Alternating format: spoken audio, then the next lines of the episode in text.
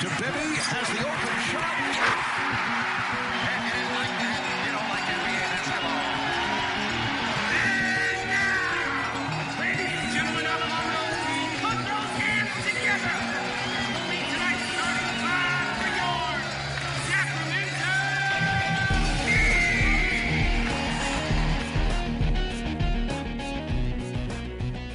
Welcome to the Kings Insider Podcast on CSNCalifornia.com. Sponsored by Max Muscle Sports Nutrition. Introducing your host, Sacramento Kings Insider, James Ham.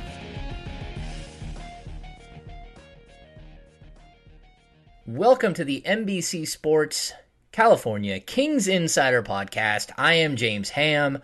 Joining me, as always, Mr. Aaron Bruski of hoop-ball.com. AB, what's going on? Oh, like most of us, we're all recovering from the Fourth of July. Um, it was it was a great fireworks show, but after I think a five day weekend, you know, of of covering massive amounts of NBA news, chaos. Um, I, I actually uh, set up a nice little outdoor deal, so I got to be kind of part of stuff.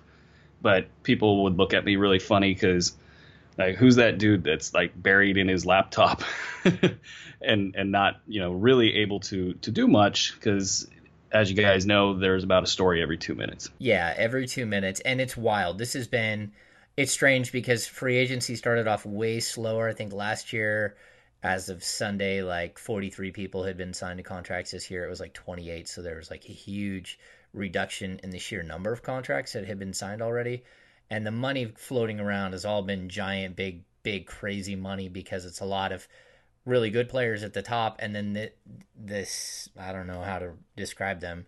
The NBA middle class um, and, and, the NBA lower class, they're having to wait to get the, their deals done. Uh, there's there's interesting stuff going on here. Yeah, and, and I, I, mean, looking at it, I, I, personally I overshot my projections like crazy this year, and um, part of it is that slowdown that you're talking about. I think. Also, I've heard I think it was Brian Windhorst kind of float the idea that teams might have be colluding with one another, um, at least maybe passively, and and kind of trying to constrict this market a little bit.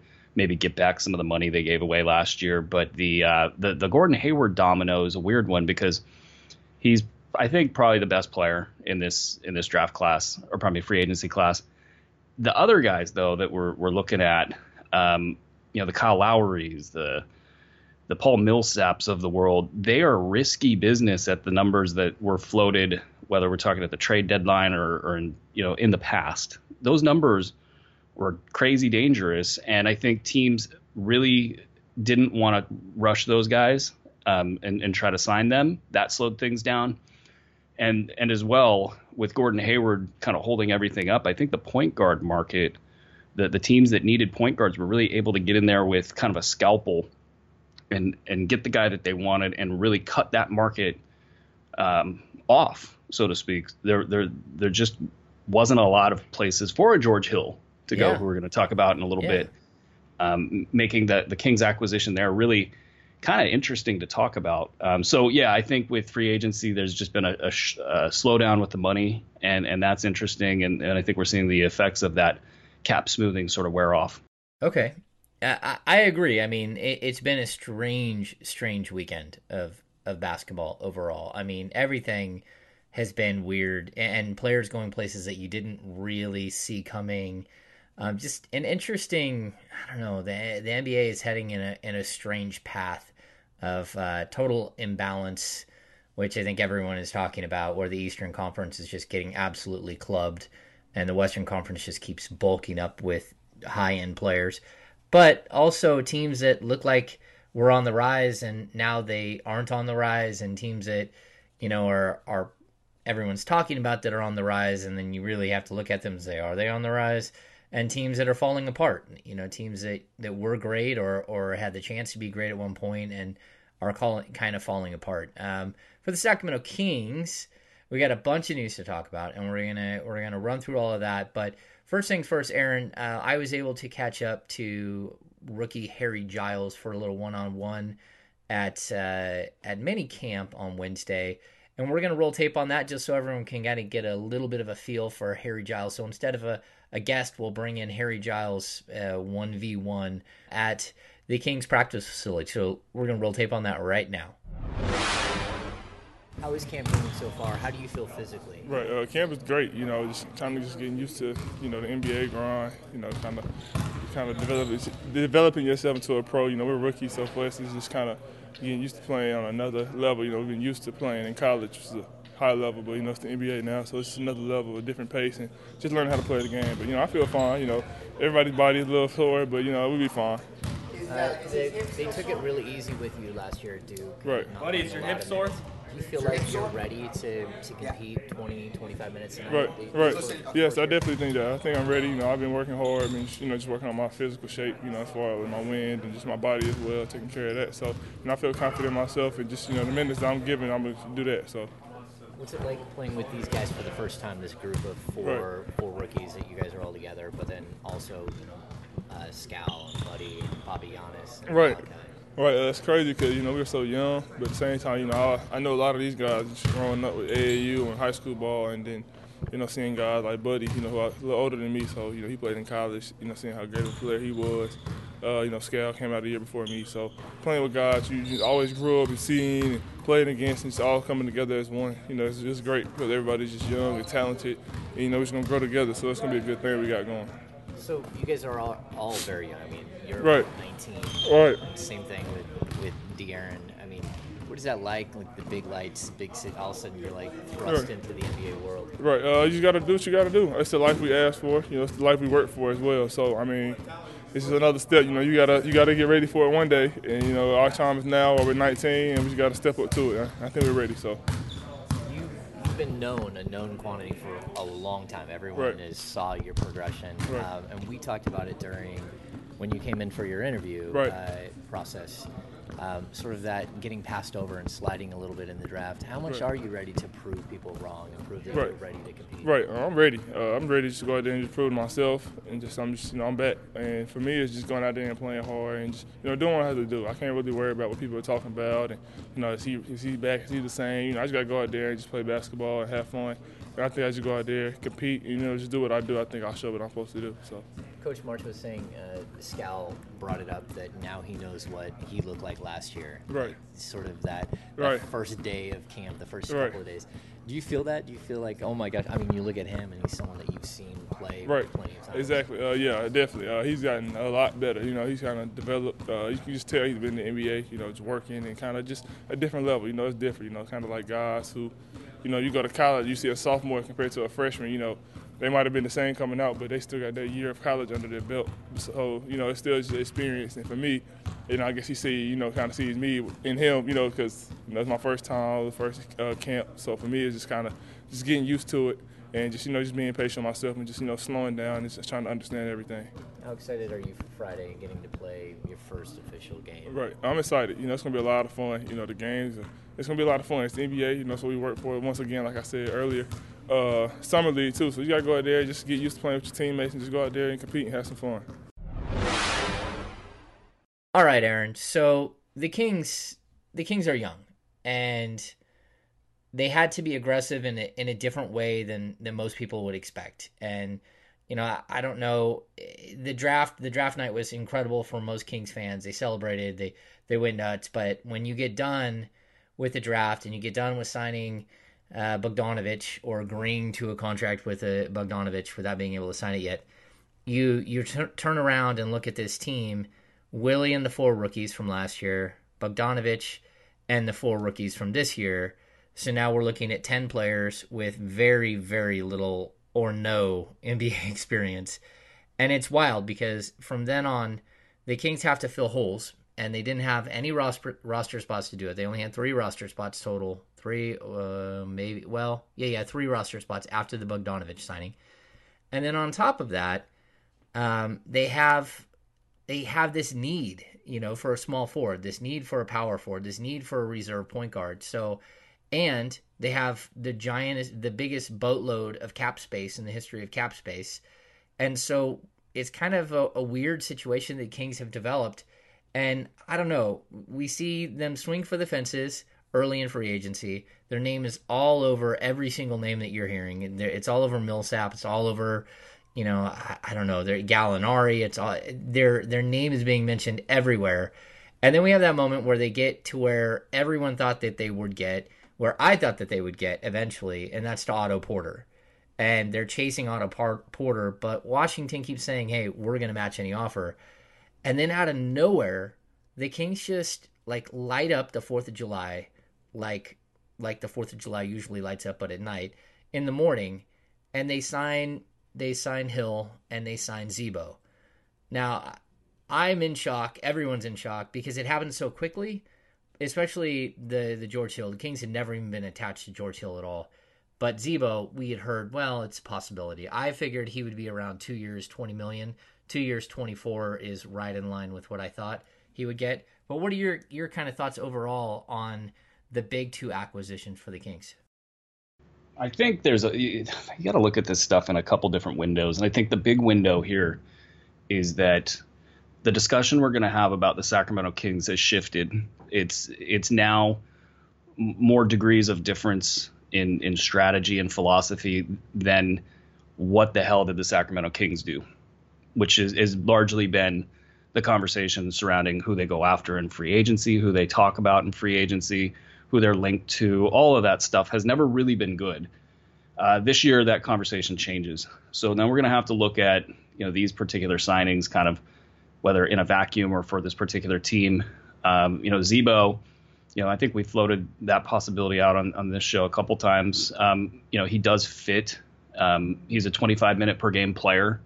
Uh, he's definitely lost some on his fastball. That that's for sure. Um, he can crank it up and and bring it. You know, once every five games. Yeah, but did you uh, see and, his his per thirty six numbers and everything else? I mean, realistically, he was extremely productive. I mean, oh, he uh, was, was 14-1 and eight point two. I, I think I, what yeah. I, I, said specifically about him is you know exactly what you're going to get with him. There is no question marks about anything really. Yeah, and yeah. and his game's not predicated on athleticism, so you know you don't even have really kind of like Dirk. You don't have to worry about a lot of fall off there. Um, I, I kind of disagree that the Kings needed a power forward because um, now they're they're basically locked up for minutes with you know the guys we're going to talk about Willie Cauley Stein, Skal Labissiere. Uh, I don't know where uh, basically if he gets in the rotation or not. Um, if they run that three man group right there, um, you know they'll probably be able to fill everything appropriately. But you got a guy in Kosta Koufos that makes that a little bit complicated. And Harry um, Giles and Harry Giles, which I thought they would sit him for most of the season. But to be honest with you, if he's playing in summer league, they they're not. I mean, they're going to bring him along slow, but they're not sitting him. They're not just like going to let him take the season off. Not if he's playing in summer league. There is a pivot point here, um, probably that some of this stuff could get dated if they do end up making a deal for a Kosta Koufos, because you got a lot of teams out there that now need cap space, and um, you know they're they're they're looking to get rid of bad contracts. You could throw in a Kosta Koufos to make deals work, and he still has a lot of value. And so I feel like the Kings have a lot of options as kind of um, usual for, for this last six months. They've got, um, you know, or had a ton of cap space. They've got some assets that they can they can move like Kosta Koufos. They could also take back uh, bad contracts and try to get picks. Um, but as far as like fit goes, the big storyline, you know, when I saw everything go down, is you've got a coach in Dave Joerger who has a history of not playing rookies, which is hilarious because he got nine rookies or nine young players or whatever. Yeah. So he's going to have to deal with this. Um, but that's his history, and now you've brought in two guys. You know, Z-Bo will get his 25 minutes per game. Like you just put that in concrete right now. Um, you know, George Hill's not coming here to play less than 30 minutes per game. So you, you mark George Hill down for 30 minutes, and, and you really have problems. I mean, even if you can spread Malachi Richardson into the small forward bucket, and he played, see if, if he played th- theoretically 36 minutes per game, you still have logjam issues that are not just bad, they're major. And this will now be a referendum on can Dave Joerger get out of the kind of the history of not being able to play rookies. It, it's a pretty um, it's a pretty glaring issue that we saw a little bit of at the end of last year, and the people in Memphis, you know, that was pretty much all they ever talked about. So I, am I'm I'm just interested to see if if he can, you know, push those right buttons because if these guys are ready, you know, Fox and the other kids are ready to play, they need to be on the floor. Yeah, I think the the George Hill on paper it looks a little strange because you did draft De'Aaron Fox and you drafted Frank Mason, but we knew they were going to need a, a veteran point guard. They they they weren't going to be able to enter this season with just those two guys. Now, signing George Hill to nineteen million dollars a year for two years, and then uh, they have a, a team option on that third year. It's partially guaranteed on the on the final the third year of the deal. So we don't really know what that deal is yet. Um, but George Hill is a is a good player. He's a solid player. I think he's similar uh, and, and, maybe statistically not even as good as Darren Collison, but he's a little different in that he is um, you know more vocal as a leader. He's a guy who who might be a little bit different of a mentor where I know that you know Darren was looking for another starting gig. That's and he got it. I mean, really, it looks like in Indiana. And so when I look at you know what Darren was looking for and who Darren is, and I know Darren pretty well, and while he said repeatedly, uh, both you know in radio and podcast and every form possible, that he was excited about coming back and being a mentor, he really wanted to play you know 35 minutes a game and, and have another, you know, two, three years as a starter. So I think George Hill is a better fit because he comes in knowing that, look, you're bringing along a young guy and that's your job. And eventually you're going to have to hand it over. And everyone knows that. But I'll also say this a lot of people around the team think that De'Aaron Fox, while he has incredible potential to be a stud, an absolute, like, people are saying he could be one of the better players at the point guard position when it's all said and done. They also believe that he's probably a year away from being ready to play massive minutes. And you have to balance not ruining ruining a kid and, and giving him, you know, making him earn his minutes and at the same time making sure that he's getting enough minutes to to grow and to make mistakes and not feel like, you know, the giant hook is waiting for him. So you're right. Dave Joerger has a very, very tall task in front of him. And then he's got so many players. And that's, you know, so many players that think that they're going to be playing. And he's had this issue in the past. But if you look at their four veterans, Kosta, Garrett Temple, Z-Bo, and and uh, George Hill, all four of those guys are going to play. Now, Kosta might not play more than 18 minutes a game, and Z-Bo might drop down from 24 down to, you know, 20 to 22. You never know. Uh, but George Hill, and the other thing to say about George Hill, he has a giant history of getting injured. Um, he only played, I think it was 45 games last year. Uh, he's a guy that has been injured during his career. So there's going to be opportunity there. Um, but I think what it means is Frank Mason takes a step back. I think it means that Harry Giles takes a step back, and it means that Yorgos Papagiannis takes a step back. And when they bring in a small forward, pr- probably with that last that last roster spot that they do have, it means that Malachi or Justin Jackson are going to get backburnered until further notice while they develop, you know, the team that they have and then filter in minutes as they go along during the season. So I think it was an interesting, you know, turn of events. I, I, I think it was exciting. It was exciting for Kings fans. A lot to unpack there. Um, I'm gonna try to remember all the things I was trying to jot down in my mind hearing You're taking you talk. Notes there's on a, me? There's there a, I'm taking notes on you, James. No, there's a lot of stuff here for you know consideration. So like, I mean, you're going to hear a lot about. I'm going to push back on this narrative. Like, you're going to hear a lot about veteran leadership, and you're going to hear a lot about, you know, kind of why that's absolutely necessary and mandatory, and, and it is absolutely important. So here's the big but, though. It's oversold. Like George Hill is coming here basically to Sacramento because he couldn't get a deal anywhere else. And because the point guard market evaporated the way that it did, the two year deal and, and the kind of, I guess, understanding you're describing of, hey, we got this kid, he's going to play. You know, you're here basically to do your job. And, and for Hill, he's going to be looking at how do I perform well to get my next contract? And that's going to be 30 minutes per game he's not going to be like, oh, hey, go ahead and play this kid. you know, um, I don't care if my numbers dip. And, and it's not a selfish thing from him. It's just a reality. He needs to, you know, for his next deal, if that's with the Kings, great. You know, if he can be a part of something that's kind of growing and evolving and get to the twilight of his career, you know, in a, in a spot where he's comfortable and happy, great if it's in Sacramento. But more than likely, he's going to either be dealt before the end of the deal to a contender, or he's going to be looking at a contender in free agency because the team at that point is probably not going to want to pay him 17 or pardon me 19 million dollars per year to uh, be um, you know ahead of De'Aaron Fox. If Fox is good, they're going to want Fox playing. So I think that you you really now pivot and you you got to look at at Joerger and and say, okay, you know, are you going to be able to do what you haven't been able to do in the past? And and this issue, it's not just a small one. It's dogged, and we saw it at the end of last year, where you know you had guys like Tyreke Evans out there chucking, darren was out there chucking. There was no kind of semblance of a system that they were running. Um, Yeah, the kids were on the bench. They had no one to play the small forward spot. Absolutely nobody. So like Tyreke Evans was playing. At the same time, I mean, once you put Tyreke Evans on the floor, you almost can't direct Tyreke. Tyreke does what he does. But is Tyreke own, own the team? I mean, Yeah, Tyreke, well, I mean, hey, you can bench you- him, and he didn't play a lot. He, he he played very sparingly, but when he did play, I know what your argument was. Your beef was with him.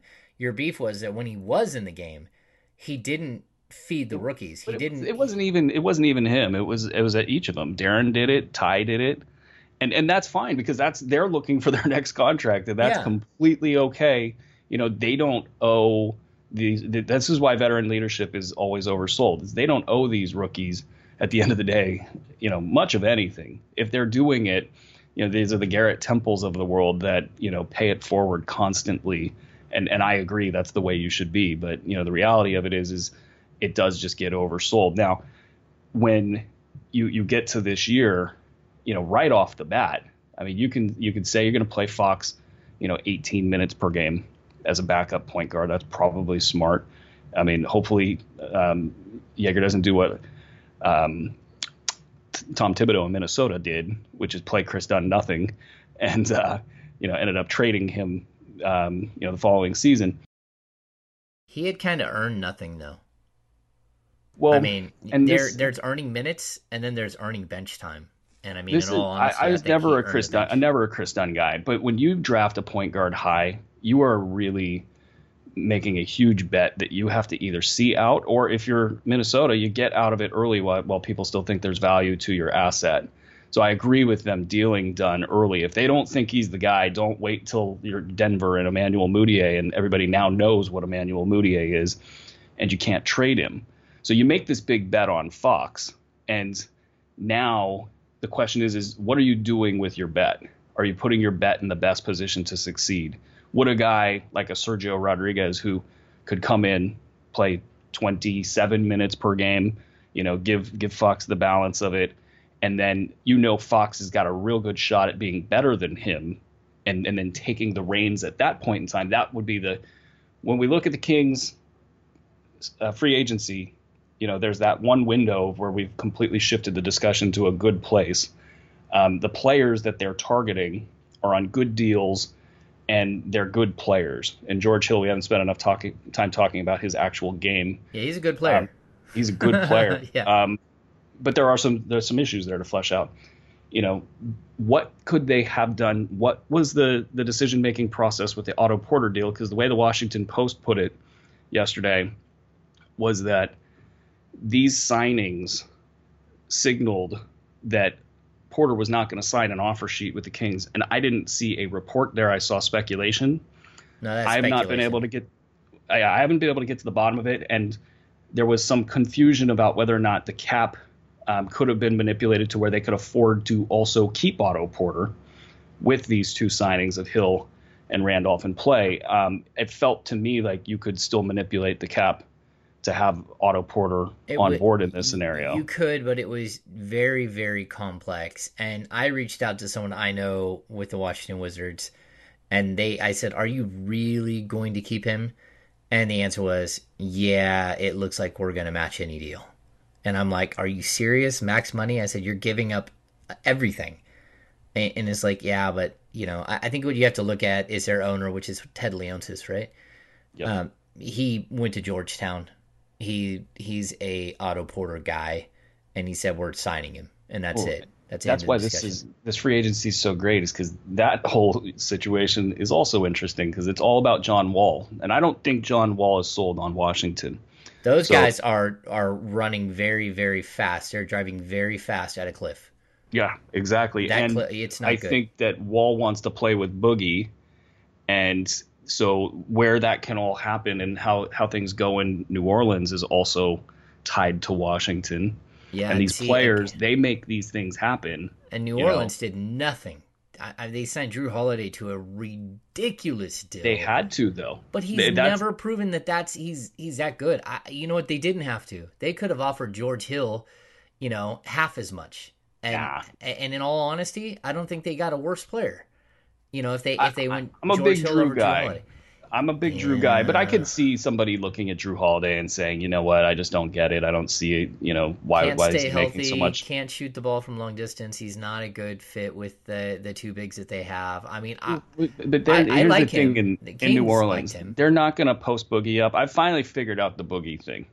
Boogie just doesn't like to play in the post. It's you know, and, and no coach has the juice to tell him to get down there. No. and they're gonna they're gonna implode. It's gonna you know send cold takes exposed my way. They're gonna implode. If he doesn't go into the post, it's going to be a spectacular explosion. And then what happens there? I mean, do you, you know, if, if Boogie takes off, you know, at what point does Anthony Davis get sick of it? And everybody in the leagues tried to move Anthony Davis out of New Orleans for years anyway. Um, so that that thing's going on. Back to the Kings though with Porter, you know, what I was kind of still wondering is did the Kings chicken out and say, okay, you know what, we're just gonna we, we, we think he's not going to sign with us, or we're convinced that Washington's going to match and pay that tax in this complex situation centered on John Wall. And did they go, okay, you know, Joerger wants Randolph. He, he's a, he's kind of a good fit for us, you know. And then, oh my God, we can get George Hill. Might have been the other uh, angle there. I think that And- is one of the angles. The uh, wait a sec, George Hill is talking to the Lakers for a one year deal. That's where I think that is where the George Hill conversation came out of nowhere, and they're like, "Really, George Hill is willing to take a one year deal? Well, we'll give him a two year deal." And they were going to do the same exact thing the Kings are going to do. They were going to pair him with Lonzo Ball and, and have him develop Lonzo Ball. And now they're talking to Rondo, and that there, oh my goodness, Sorry, uh, that was funny. Um, you know, uh, go- you were on. you were mentioning something earlier, which uh, the one thing that I do believe, the one mistake that I think could have happened here, is that George Hill is a very nice scoring point guard, but he's never been that facilitator, and he clearly doesn't have the lightning speed of De'Aaron Fox, and you wonder if, I mean, Ty Lawson has his warts for sure. But if Ty Lawson, his play style, the speed that he plays at is something that De'Aaron Fox can relate to. Um, and then on top of that, he's a better passer than George Hill by a long shot. I mean, George Hill, I mean, his career best is 5.1 assists per game. Last year was 4.2. I mean, I, I, I almost wonder Let's talk, if. let's talk some George Hill.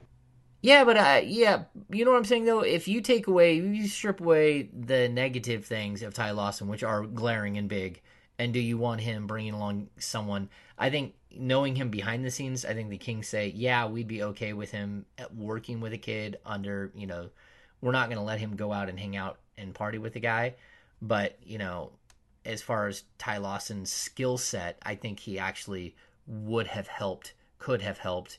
Uh, you know, De'Aaron Fox. That's that's rough because I, I think if I had to guess, I would say Ty is probably still a ways to go in in his recovery.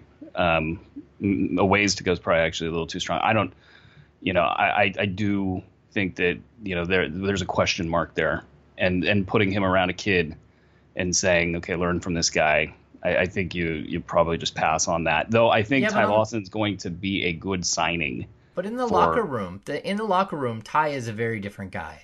So that's what I'm saying. Like being around Ty, I know that Ty's teammates love him. He's very, very low key, and he's very funny. He's a jokester. He's a little bit of a class clown behind the scenes, but he's very chill, very laid back, and and actually people do respect him and like him. They just know that he has a dark side, and that's something that you don't want your young player getting into his dark side at all.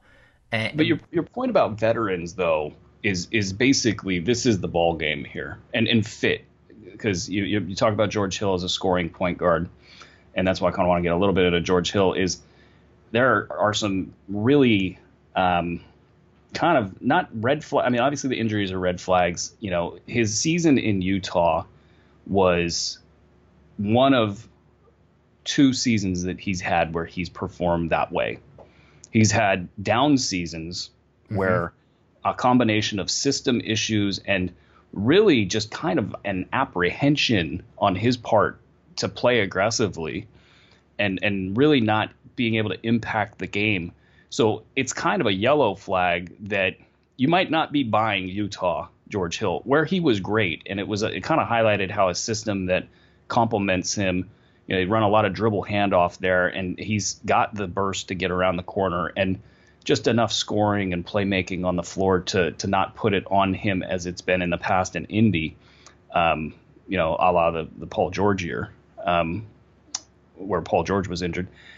That that is, um, you know, that's a big price tag if if he doesn't end up being that guy. I think he will be that guy, um, but it is, you know, his his game is a combo guard, and so where does that fit on a team full of combo guards? I guess we're gonna find out. And then what is the like you mentioned, if if a speedster like Ty Lawson was the guy, and you could set up your offense to take advantage of that, which again, we're looking at a lot of high posts. Um, you know, the the double high post with the bigs and and still having to navigate through the trees and you know dribble drive guys maybe not appreciating that clogged lane um, then maybe that won't be the case as much since Willie can shoot a little bit Skal can shoot um, really it's Kosta Koufos that can't shoot so maybe you kind of get out of that that issue where there's just so many bodies in the paint and a guy that's a, that's a speedster is going to have a hard time getting through the lane. So fit is important um, but again, we will always back out into kind of the what ifs. And, you know, you had the Otto Porter piece, you know, it was absolute no brainer. It was not an overpay contract. It, this, you just don't get guys like this for, you know, the numbers people would like.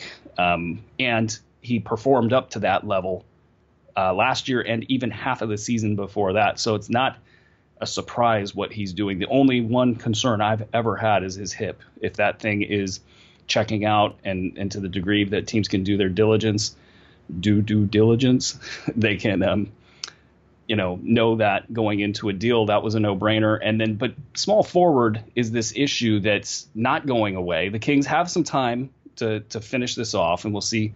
You know, you got Boston there who's probably looking to deal. Probably not Jay Crowder. They probably want to deal Marcus Smart. So that might not help, but you know they're probably willing to listen because Yeah, they've got too many your- players. You got to get your hands on Jay Crowder. I mean, I don't know where Jay Crowder fits in there because they even have Jaylen Brown that can play behind behind Gordon. Well, they uh, just Hayward, drafted Tatum. and behind Tatum. And it, did you see Tatum in his opener? Whew. I, you know what? Although I, he, he you- does not I- pass. this, this- you know what? A lot of guys look great in summer league and then they suck in the NBA. I'm not saying that about Tatum. I just don't take anything the at summer Dante league. Green effect is that what you're saying? I It's funny, don't. I wasn't say- there for the great Donté Greene performance of what 2013 or whatever it No, was. it was like 2008, 2009. Yeah, he put up 40 in his first summer league game, and just like everyone was. And then the Kings traded for him. I mean, Um, and, yeah. and looking at this small forward market, not to not to take us off the topic of Donté Greene, um, there is not a lot of great stuff out there right now. Um, I mean, you could get a Thabo Sefolosha, um, Ah. CJ Miles, but these are not winning play. They're they're not. They're they're gonna be fine if you just call it a a loss. Like we're not going to pay a guy a lot. He's going to come in, soak up minutes, and hopefully CJ Miles' knee doesn't explode, and Thabo Sefolosha's many mid-body injuries, you know, that they don't kick in because Thabo Sefolosha was really great last year, but then for the last half of the season he was pretty terrible because he couldn't get healthy. So your options, I mean, Dante Cunningham comes to mind. Um, He can't know, really play the small though. Dante Cunningham. no, no, it's it's it's you're really banking on can you get somebody via trade that's that that can be kind of jiggled loose from their team. And my biggest question coming out of this and what I'll be poking around and trying to figure out is where were the Kings on Joe Ingles? Because that deal that he signed was, I, I would have a hard time thinking that he would have said no to something that's like three or four more million more than what he got. He took less to try to keep Gordon Hayward in the house, and and that's admirable. Even if he was making 16 or 17 million dollars, Joe Ingles would crush that contract. Yeah, I, I don't think he was going anywhere, man. In all honesty, I, I know what you're saying uh, that he's a guy that you know should be making more money and should do this or that, but in the end, I think he was going back to Utah so, the whole time, and I think they thought Gordon was story going back. I want to figure out is it what did the Kings put the feelers out and say, you know, this is kind of where we'd be willing to be, you know, to his agent, and then the agent's like, no, nah, your money is no good here. We're going back to Utah. Yeah, and if that's the case, that's fine. That means you didn't swing and miss on Joe Ingles. But Joe Ingles is the one guy that could grow with this squad on an affordable deal, played multiple positions. I mean, he defended Chris Paul in the playoffs well. I mean, he does everything you want a basketball player to do. He just doesn't really, um, you know, leap off the screen, if you will. Um, and a lot has to do with the, the way that he came to the NBA. Um, the small yeah, forward yeah. is your. It's the, the Kings have to kind of figure that out because if they don't address it, I have no idea what they're going to do. Yeah, what they really have to do right now is figure out what Boston needs and get Jay Crowder. I mean, Jay Crowder you know, he's a three and D guy. You Third... talk to those guys though; they don't they don't think he's going to be the guy they deal. Yeah, but they're I mean, all three. They say all three are on the market at this point. And what was up with the Olynyk rumor today? Sacramento Olynyk. I you know, get... the Kings are are that doesn't make any sense. Used as yeah, bridge as you know, as they... any good agent would do, I guess. They still have fifteen million bucks. That's well, that. my math there's says. one scenario that could work though. If you get rid of Kosta, if you bring in Kelly Olynyk, that's not bad. Um, eh. The way eh. Kelly Olynyk lives up to his deal is he's got to shoot way more threes, and instead of being a 35% shooter, he's got to be a 40% shooter. You can't be like a mediocre three point shooting big man and and make that work. Yeah. Um, I don't know if I'm if I'm the Kings. I mean, I I offer to take back Jay Crowder and uh, and is Smart in some crazy deal that yields uh, it, it, that yields them Kosta and then cap space and then maybe a young player like Malachi or someone like that. I, I, I don't think that that's enough, but if they're trying to dump to in order to sign Gordon Hayward, um, well, and that's the uh, other angle here on on Washington's side is they're looking to do a sign and trade, you know, with Bo- Bojan Bogdanovic, who is not a three, folks. He's not a three, and he is not and, and they're fools because everyone in the league looks at them and just smiles and says, "Really? What are you gonna do?" I mean, if if they're matching a max money deal for Otto Porter, you know what that means, right? That means oh, that, he's gone. Well, they yeah. were they're at 120 million, and that's before they signed. Uh, who did they sign? Um, uh, Mike Scott. Mike Scott, and they signed uh, always injured Jodie Meeks. Those guys make like between the two of them, it's 5.2, and that puts them at like 122 million uh, uh, that because Jodie Meeks was included in the other deal. So just 120 something million, 122, and they still have three roster spots to fill. So every dollar over 119 they have to pay to the league. Every dollar I think over 124 they have to pay two dollars to the league, and every dollar and then it goes up incrementally as you go through you know the ranks here. And they're one of three teams that's never paid the tax. Oh, they're paying the tax. They're, they're paying, paying it. Well, oh god, they're paying I, it. Like I mean, everybody's saying, and it could be the case that Otto Porter has like agreed, you know, right now, and it's like a ninety nine percent chance that he's agreed, or or um, or probably that Washington is going to max this deal. Um, yeah. But there's always a qualifier in there, and it's so weird. Like it's it's weird enough to where all of us, I think, in the reporting media world are like kind of like, okay, this is weird. Like you guys are overselling that you're going to match this offer. Like, please don't max this guy out. And um, I mean, that's all you hear is that they're going to match, they're going to match, they're going to match, and, and that's what they're going to do. But well, you know, there's a lot of folks and... that, that want to get rid of money. There's this Minnesota uh, deal that's been dangled out there where uh, Minnesota got Oklahoma City's first round pick and um, in 2018 for the Ricky Rubio deal, and they want to give away. Um, well, not give away. I don't know if that's Cole right, Aldrich, right term. right? Cole Aldrich, right? And so here's the thing. I mean, that's a completely manageable contract. That's something that that a lot of teams, including the Kings, should be, you know, looking at. And and you know, I mean, an OKC pick in 2018 could look really, really good in a tough Western Conference. You know, Was it with- uh, 2018 or 2019? Am I, I think it's their sure it's- 2000. I think it's their I'm pretty 19. sure it's 18. Oh, and the King. Uh, well, I mean, I know the Kings are looking for a 2019 pick. That's been a situation that they've. I mean, they know that they're going to get raked over the coals for 2019 from the the deal that they, you know, the big, the swap that and, and all that stuff, the You salary know, dump. a, a lot of people are getting crap on the internet for saying the Kings are going to be good. They're going to be terrible this year. I mean, like right, win win Yeah. loss wise, but but there's talent, man. Like I I mean George Hill and, and Zach Randolph alone is going to warrant. You know, teams take take the Kings seriously on a Well, I night mean, I think basis. they're going to win 25, 27 games. I I mean, I don't think that these veterans made them jump up a whole bunch in the win loss column. They could also lose. Uh, they could also win 19 games. I, I don't know. I mean, I again, if we were to like in a perfect world, you go get Jay Crowder, who's only 26, going on 27. In all honesty, he's better than Otto Porter in almost every aspect of the game except for three point shooting, and he's still a 40% three point shooter. You know, I might quibble with some of that, but but your your your point being is that that pick, the Philly pick, could end up looking pretty bad, and I I'm, I'm I might be willing to target like the middle of the draft, Yeah, you know, for where that 2019. thing, Yeah, right? Well, I mean, they're still going to have so many young players on the roster at that point, anyways, that you want to play. And next year's pick should be a top five pick. So, I mean, they've got a lot. They've got a lot of you know things to do, moving pieces over the next you know two years to worry about um, before we really like sit there and go, "Oh, the 2019 pick is gone." So, all right. So, Aaron, let's talk a little bit really quickly about. Uh, you know, it's almost like if you guys watch The Walking Dead and then The Talking Dead comes out on afterwards, and they they do the Who Died in in uh, memoriam after each show, and you get to see who who died during the show, including the, the Walkers and everyone else. But uh, the Kings did lose a bunch of free agents, um, guys signing everywhere.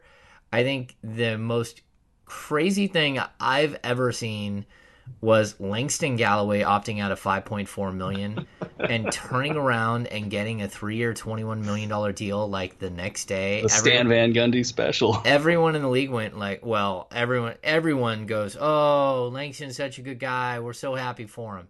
Not one of them really said what was on their mind like, "What the what in the world?" Why you gotta why you gotta salt Langston like that? I love I, Langston, think he's but- I think he's like look, you know, it's it's an overpay. I'll, I I mean, you don't, why you give him the three years? I don't know, and also kind of like why when there's him, so many good other him, options did you the the, the the the Pistons are like deathly afraid of missing out on the free agent market. They always jump the gun. They're very sensitive about nobody wanting to go play there. And and that's basically Stan Van Gundy in a nutshell. Like he's impulsive and he just kind of goes for it. And when you give a coach that kind of control, you know, that's what you're going to get. Yeah, but when a guy like Omri Caspi is is signing for pennies on the dollar with the Golden State Warriors, and I know he went to the Warriors, so he's getting no money because they have no money to spend um, after they spent like bajillions of dollars. But when a guy like Omri and, and I, honestly, people, Omri is a a very good NBA player. He showed it not last year, but the year before. Um, and he, he's a guy that can help a team without any question. I think there's some real question as to what what Langston is. Is he like a fifth guard type? And I think the answer is probably. I, I just think that that was like wow. And then Darren Collison signs a two-year, twenty million dollar deal, which I think the second year is partially guaranteed to go to Indiana. And as of right now, I think he's Indiana's starting point guard. Um, the Kings never called. Uh, that's that's for sure. Um, he had talked to Orlando and New York. I, I talked to Darren, you know, during this whole saga. Um, you know, he he thinks Sacramento fans on his way out the door with a really nice statement that that we posted up over at NBC Sports. Um, but you know, kind of his time had come because of all of these, you know, all the the young players to fill his position. And then, what are your thoughts on Ben McLemore getting a two-year, uh, was it ten point seven million dollar deal from the Memphis Grizzlies?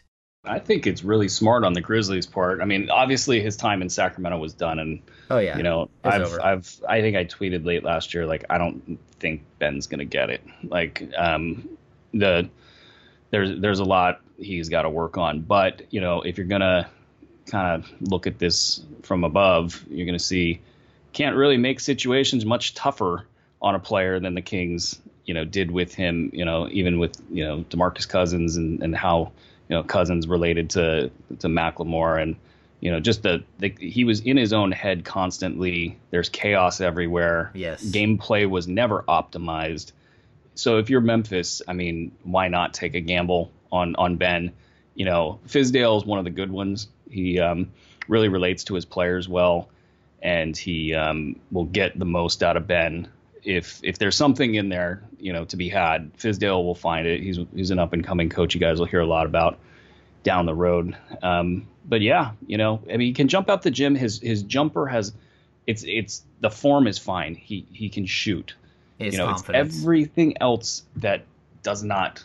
You know, there's a big question mark for it all. Catching the ball, dribbling the ball. Yeah, there's some Knowing where to stand. Yeah, yeah. There's a there's a lot there that needs to be worked out. And in his defense, four coaches, four years, um, not a good situation at all for him. You know, being thrust into a starting role really early, not earning anything, um, having add one- some I major. want to add one pitfalls. thing there. I, like using Ben McLemore as the example of what not to do by giving a young player minutes is just not applicable.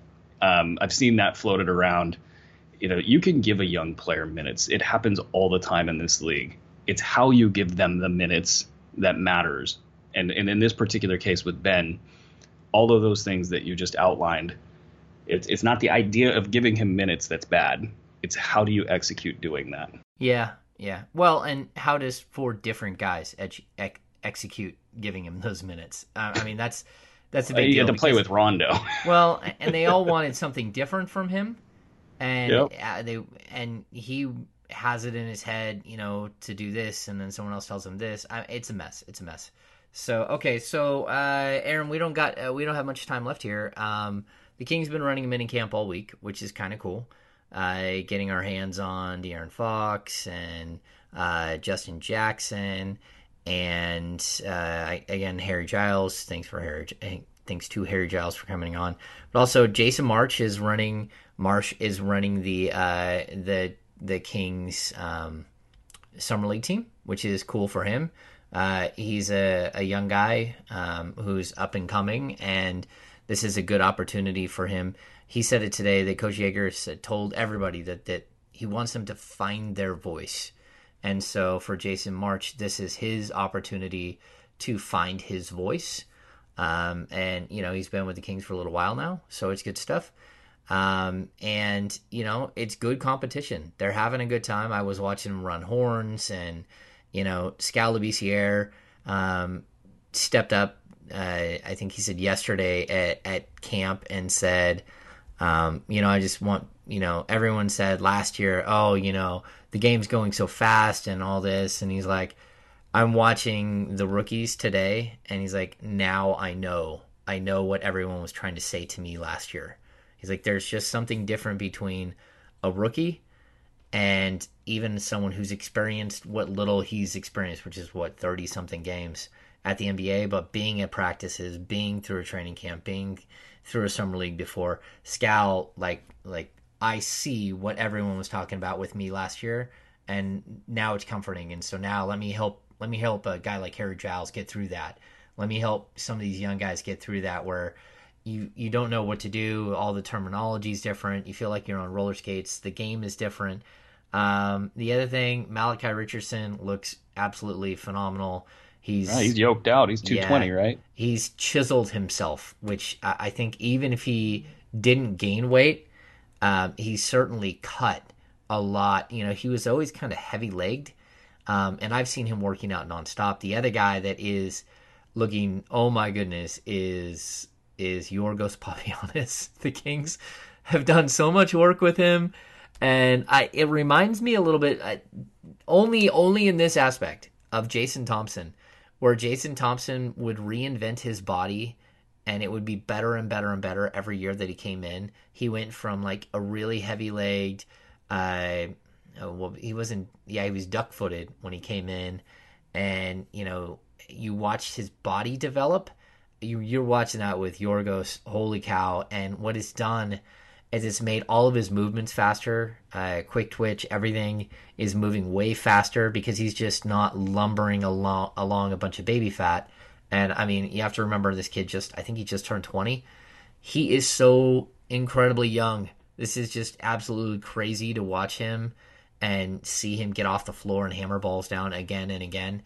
Uh, he is definitely taking some steps. And um, again, Jason March said today, like he's a guy that if he gets an opportunity to really show what he's he can do, like watch him at summer league because he has like taken leaps and bounds. And so I'm not saying he's going to play a ton this year because I don't think he's going to, but uh, he is a player who has taken the criticism, the critiques, the conversation with coaches and with trainers and nutritionists. He's taken it to heart and really worked to get better. So exciting, exciting for real, him. Real quick on Yorgos, that's the other kind of elephant in the room here is if all of those guys are getting those minutes, he's going to have a hard time getting on the floor. And his footwork, catching and shooting, I understand the Marc Gasol comparisons. I don't agree with them. Um, and I don't think they were intended to say he's going to be the next Marc Gasol. I mean, maybe Vlade just got a little loose with that. Um, that that kind of talent potential, if he's really working on his body, you know, if the game is slowing down for him, I mean, that is a potential building block of a player if he was theoretically able to give you 25 good minutes while stretching the floor and he can hang on defense. That you don't want to see rotting on the bench. So, um, hey, like watching Marcus Gasol as a young player and and seeing how big he was and just like lumbering and his knees almost like bending in.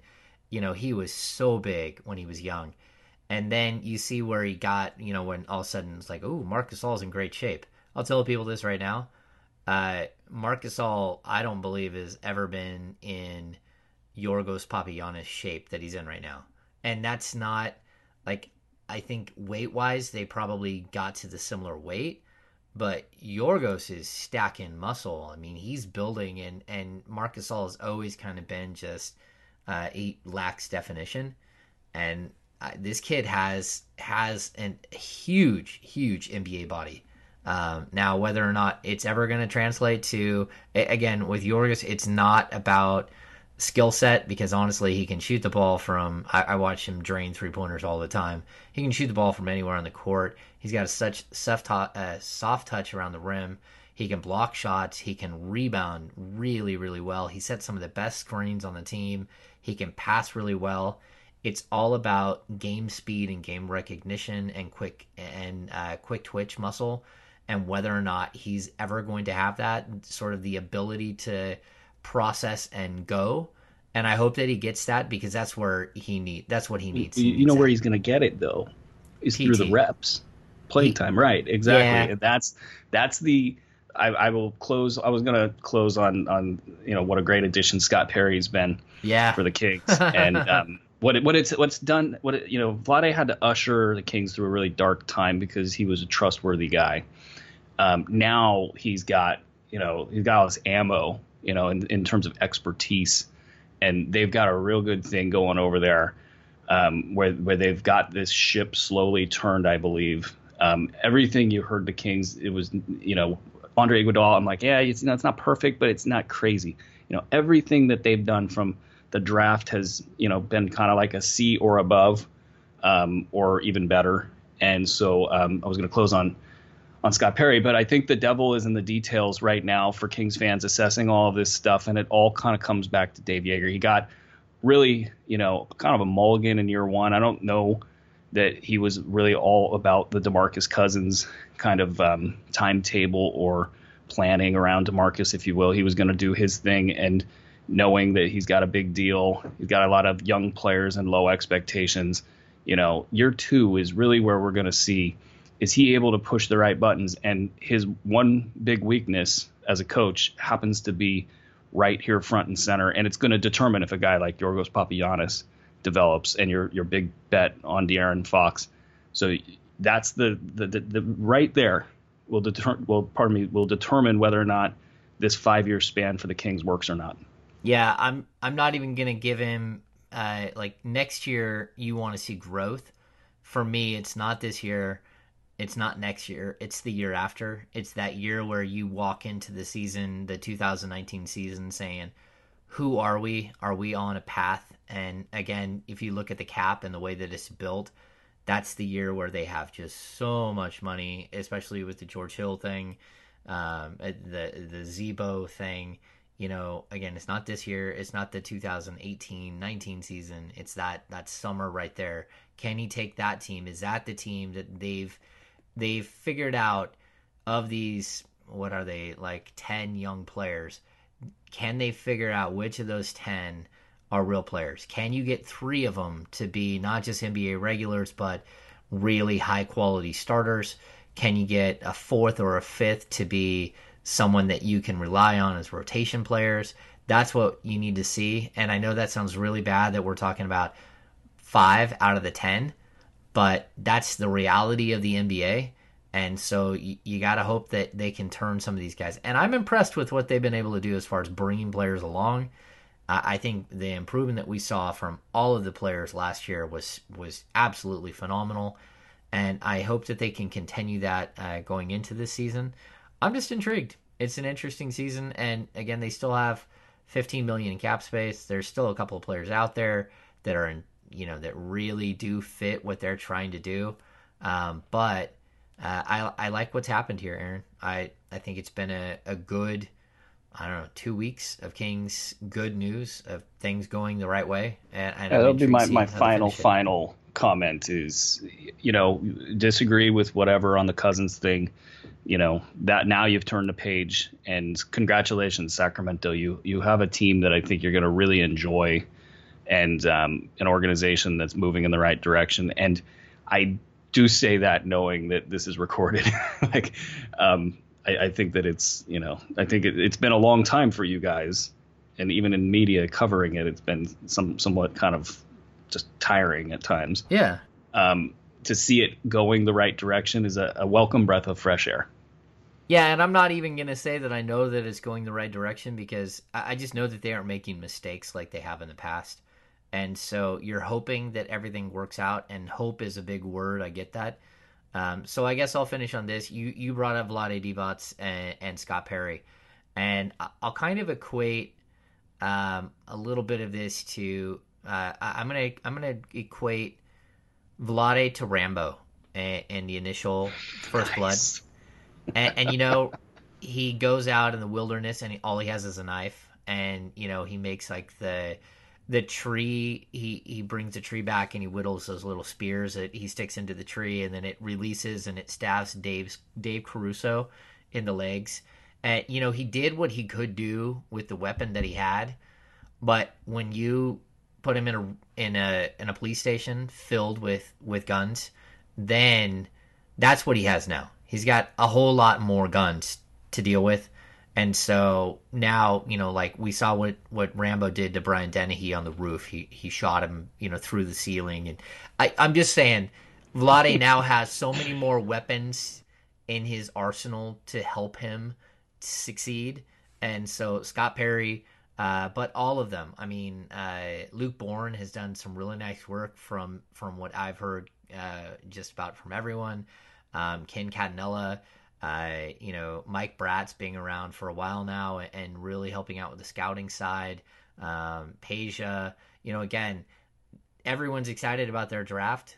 That was a lot of people working on that draft board and and working to see, oh, can we get 15 and 20? Can we do this? You know, what's going to be better for us long term?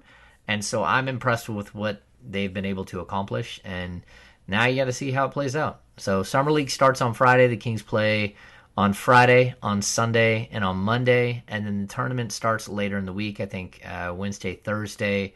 Um, and it should be fun. The Kings should be a very entertaining team to watch. That's that's all I'm going to say for summer league. Um, not many teams walk in with what is it, seven first round picks and an early second rounder in Frank Mason, uh, and say, "All right, what do you guys got? You know, we're a bunch of young kids ready to run." Uh, they're going to make a bunch of mistakes, but they're also they're going to show some some pretty amazing things, I believe. So, Aaron, last final thought. Do you have any final final thoughts? Uh, you got to get me off. I could talk all day. There's so much going on, and and who knows what's happened in the last hour. Um, enjoy Yeah. your team. Enjoy your summer league win. I think if I was putting money down, I would put it down on the Kings or maybe the Grizzlies. They've got a good summer league roster as well. That's the ge- degenerate in me talking, folks. The road to summer Um, Yeah, league people have been asking me, am I going to drive to Reno? and I'm like, ah, God I think they're it, I'm going to to be right? driving to Reno again. Yeah, they're Ah. seven to one to uh, uh to win it. To win What's it that all. number going to come in at? It's going to be like 22, right? I don't know. I they would. Uh, th- there was only two teams ahead of them. Uh, two teams at six to one, and they were seven to one. I, I, someone posted them up, aimed at uh, my good friend Zach Harper. Um, so anyway, the, the summer league odds or yeah, the summer league odds. The summer league odds. oh, they're seven to one. yeah. Oh, damn. That's a good thing I'm not going to Vegas this year. Oh, um, good luck to all of the reporters that make the pilgrimage to Vegas. That's that right. you make it out of Vegas nice and healthy. and Um, it's so hot. It's so hot. I don't even want to. Uh, yeah, but that number is going to come in low. It's going to be like 22, 25 low, and, and then it's going to test me and uh, see if I make that drive. Uh, there it is. All right. Well, that's going to do it for this edition of the NBC Sports California Kings Insider Podcast. For Aaron Bruski, I am James Ham. We will see you soon.